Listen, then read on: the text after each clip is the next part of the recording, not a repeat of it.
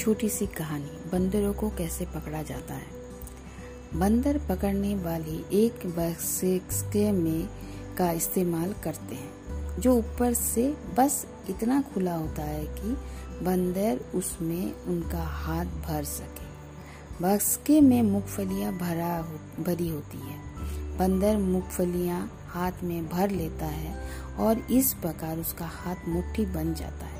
बंदर अपने हाथ को निकालने की कोशिश करता है लेकिन खुला भाग खाली हाथ डालने के, के लायक ही, होता है। मगर बंदर बंद मुट्ठी बाहर निकालने लायक नहीं होता।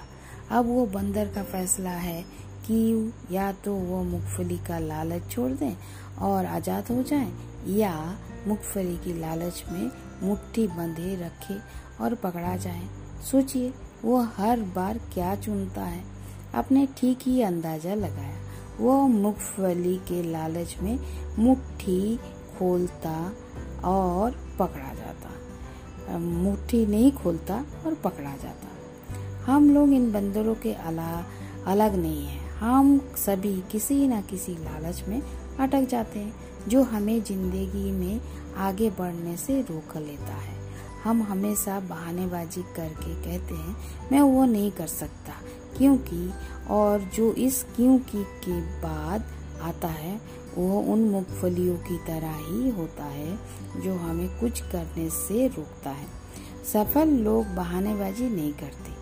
दो बातें जो वो बताती है कि कोई कामयाब लोग होना कि है ही नहीं, वे, वह है कारण और परिणाम। कारणों को गिनती नहीं होती। सिर्फ़ परिणाम का होता है।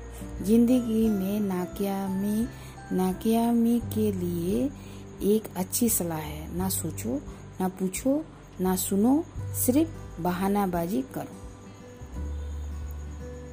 धन्यवाद।